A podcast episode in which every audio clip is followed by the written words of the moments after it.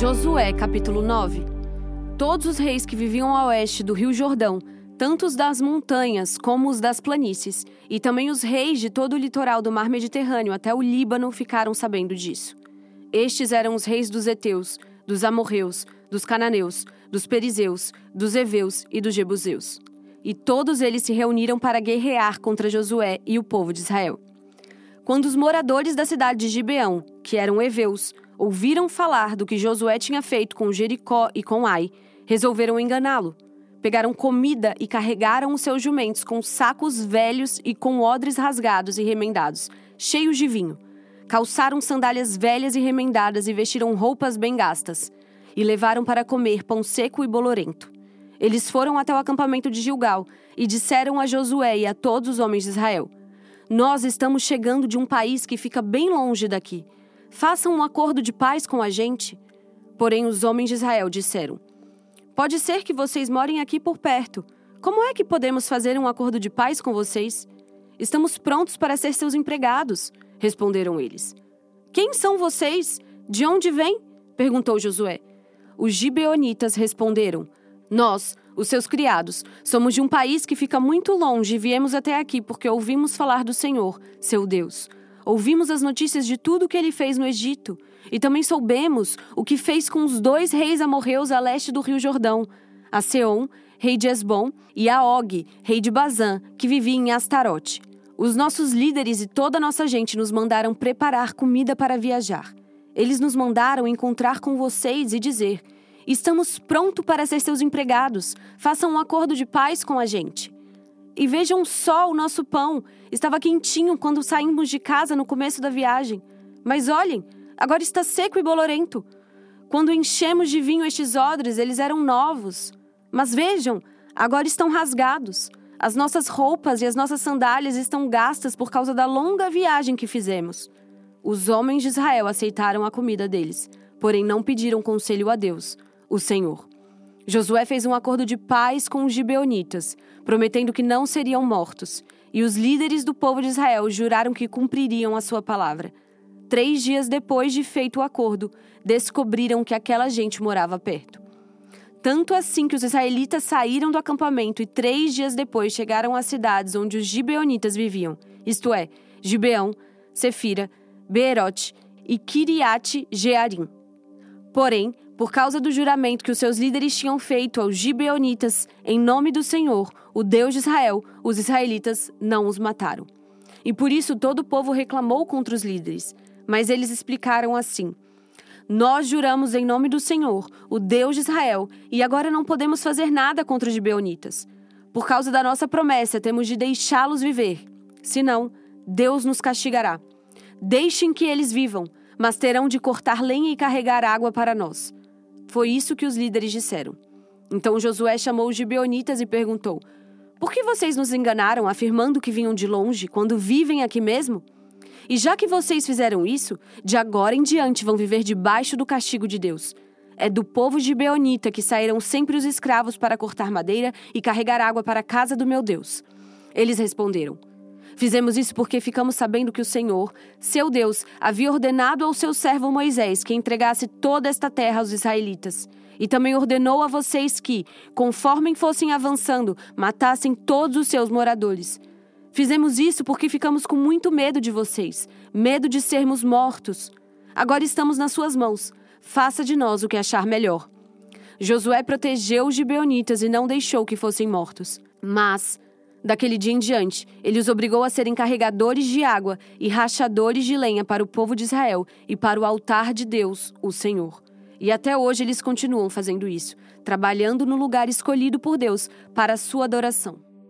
Josué, capítulo 10 Adonisedeque, rei de Jerusalém, ouviu dizer que Josué havia tomado e destruído completamente a cidade de Ai e matado seu rei. E ouviu dizer que o mesmo havia acontecido com Jericó e o seu rei. Também soube que os gibeonitas tinham feito um acordo de paz com os israelitas e que viviam entre eles. Os moradores de Jerusalém ficaram com muito medo, pois a cidade de Gibeão era tão grande como qualquer outra governada por um rei, e era maior ainda do que Ai, e os seus homens eram soldados corajosos. Então Adonisedeque enviou mensageiros a Oão, rei de Hebron, e a Pirã, rei de Jarmute, e a Jafia, rei de Laques, e a Debir, rei de Eglon, com a seguinte mensagem: Venham me ajudar a atacar Gibeão, porque o povo de lá fez um acordo de paz com Josué e com o povo de Israel. E esses cinco reis amorreus de Jerusalém, Hebron, Jarmute, Laquis e Eglon, ajuntaram-se com todos os seus exércitos e cercaram e atacaram a cidade de Gibeão. Os gibeonitas então mandaram dizer a Josué no acampamento de Gilgal: Não abandone a gente. Venha depressa nos ajudar e salvar. Todos os reis amorreus que moram nas montanhas se ajuntaram contra nós. Então Josué e todo o seu exército partiram de Gilgal, e o Senhor Deus lhe disse: Não fique com medo desses reis, pois eu já lhe dei a vitória. Nenhum deles será capaz de resistir. Josué saiu de Gilgal e marchou a noite toda, subindo sempre. Ele atacou de surpresa. E o Senhor Deus fez com que os inimigos ficassem apavorados quando viram os exércitos de Israel. Assim, os israelitas os derrotaram completamente em Gibeão e os perseguiram na descida de Bet-Oron, combatendo até Azeca e Maquedá. E enquanto eles fugiam dos israelitas, correndo na descida de Bet-Oron até Azeca, o Senhor jogou do céu grandes pedras de gelo sobre os inimigos, e eles foram mortos e morreram mais pessoas com essa chuva de pedras do que no combate com os israelitas. No dia em que o Senhor deu a vitória aos israelitas na luta contra os amorreus, Josué falou com ele, e na presença dos israelitas disse: Sol, fique parado sobre Gibeão. Lua, pare sobre o vale de Aijalon. O sol ficou parado, e a lua também parou, até que o povo se vingou dos seus inimigos. Estas palavras estão escritas no livro do justo. O sol ficou parado no meio do céu e atrasou a sua descida por quase um dia inteiro. Nunca tinha havido e nunca mais houve um dia como este. Um dia em que o Senhor obedeceu à voz de um homem. Isso aconteceu porque o Senhor combatia a favor de Israel. Depois disso, Josué e o seu exército voltaram ao acampamento de Gilgal. Os cinco reis escaparam e se esconderam na caverna de Maquedá, mas foram descobertos. E Josué ficou sabendo que estavam escondidos lá. Então disse: Rolem algumas pedras grandes até a entrada da caverna e ponham alguns guardas. Mas não fiquem lá. Persigam os inimigos e ataquem os que ficarem para trás. Não deixem que eles voltem para suas cidades, porque o Senhor, nosso Deus, já os entregou a vocês para serem mortos. Josué e os soldados de Israel os mataram até acabar com quase todos eles. Os que escaparam ficaram dentro das suas cidades, protegidas por muralhas. Então todos os soldados de Israel voltaram sãos e salvos para o acampamento de Maquedá, onde Josué estava. E ninguém tinha coragem de dizer nada contra os israelitas. Depois Josué disse: Tirem as pedras da entrada da caverna e tragam aqui os cinco reis. E isso foi feito. Tiraram da caverna os reis de Jerusalém, Hebron, Jarmute, Laquis e Eglon, e os levaram a Josué. Josué chamou os homens de Israel e ordenou aos oficiais do exército que tinham ido com ele: Venham aqui e ponham os pés no pescoço destes reis. Eles fizeram isso. Aí Josué disse: Não tenham medo, não percam a coragem. Sejam fortes e corajosos, porque o Senhor fará isso com todos os inimigos que vocês enfrentarem. Então Josué matou os reis e os pendurou em cinco postes de madeira. E eles ficaram pendurados ali até o anoitecer. Ao pôr do sol, Josué mandou que eles fossem tirados dos postes e jogados na caverna onde se haviam escondidos, e puseram na entrada grandes pedras que estão lá até hoje. Nesse mesmo dia, Josué atacou e tomou Maquedá, matou o rei e todos os moradores da cidade. Ninguém ficou vivo. Ele fez com o rei de Maquedá o mesmo que havia feito com o rei de Jericó. Em seguida, Josué e o seu exército foram de Maquedá até a cidade de Libna e a atacaram o Senhor Deus também deu aos israelitas a vitória sobre essa cidade e sobre o seu rei. Eles mataram todos os moradores e fizeram com que o rei de Libna, o mesmo que haviam feito com o rei de Jericó. Josué e o seu exército foram de Libna a Lax. Eles cercaram e atacaram a cidade.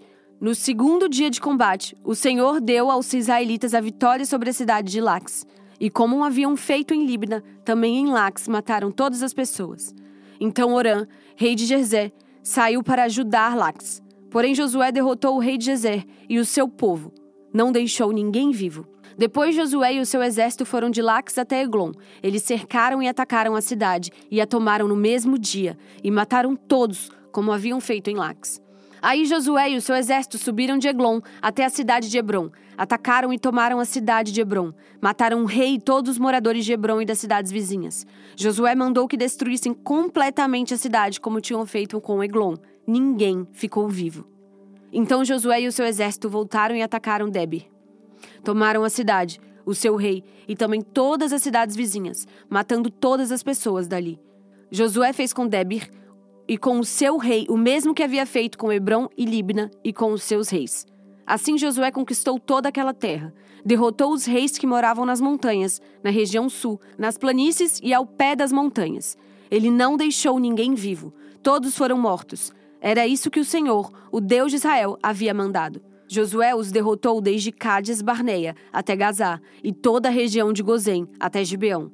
O Senhor, o Deus de Israel, lutava pelo seu povo, e por isso Josué dominou todos esses reis e as suas terras numa só guerra. Depois disso, Josué e o seu exército voltaram para o acampamento de Gilgal. Jó, capítulo 25.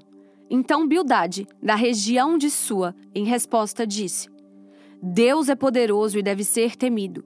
Ele faz com que haja paz no céu. Será que alguém já contou seus anjos? Haverá alguém sobre quem a sua luz não brilhe? Pode alguém ser correto diante de Deus? Pode um simples mortal deixar de ser culpado? Para Deus, até a lua não tem brilho e as estrelas têm defeitos. Quer dizer, então, do ser humano, esse inseto?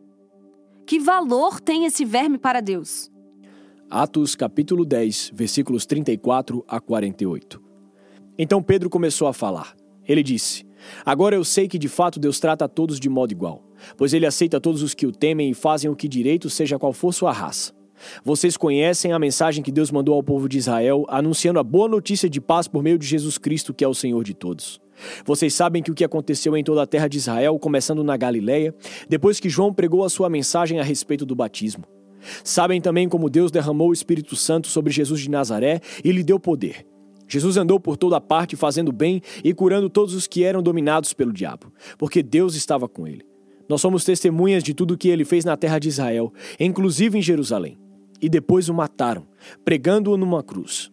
Pedro continuou: Porém, Deus ressuscitou Jesus no terceiro dia e também fez com que ele aparecesse a nós. Ele não foi visto por todo o povo, mas somente por nós, que somos as testemunhas que Deus já havia escolhido. Nós comemos e bebemos com ele depois que Deus o ressuscitou. Jesus nos mandou anunciar o evangelho ao povo e testemunhar que ele foi posto por Deus como juiz de vivos e de mortos. Todos os profetas falaram a respeito de Jesus, dizendo que os que creem nele recebem, por meio dele, o perdão dos pecados.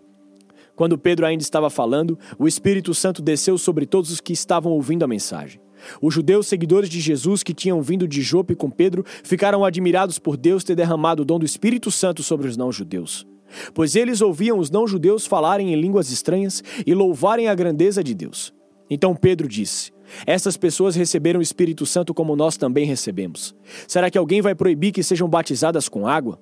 Então mandou que aquelas pessoas fossem batizadas em nome de Jesus Cristo. E elas pediram a Pedro que ficasse ali alguns dias.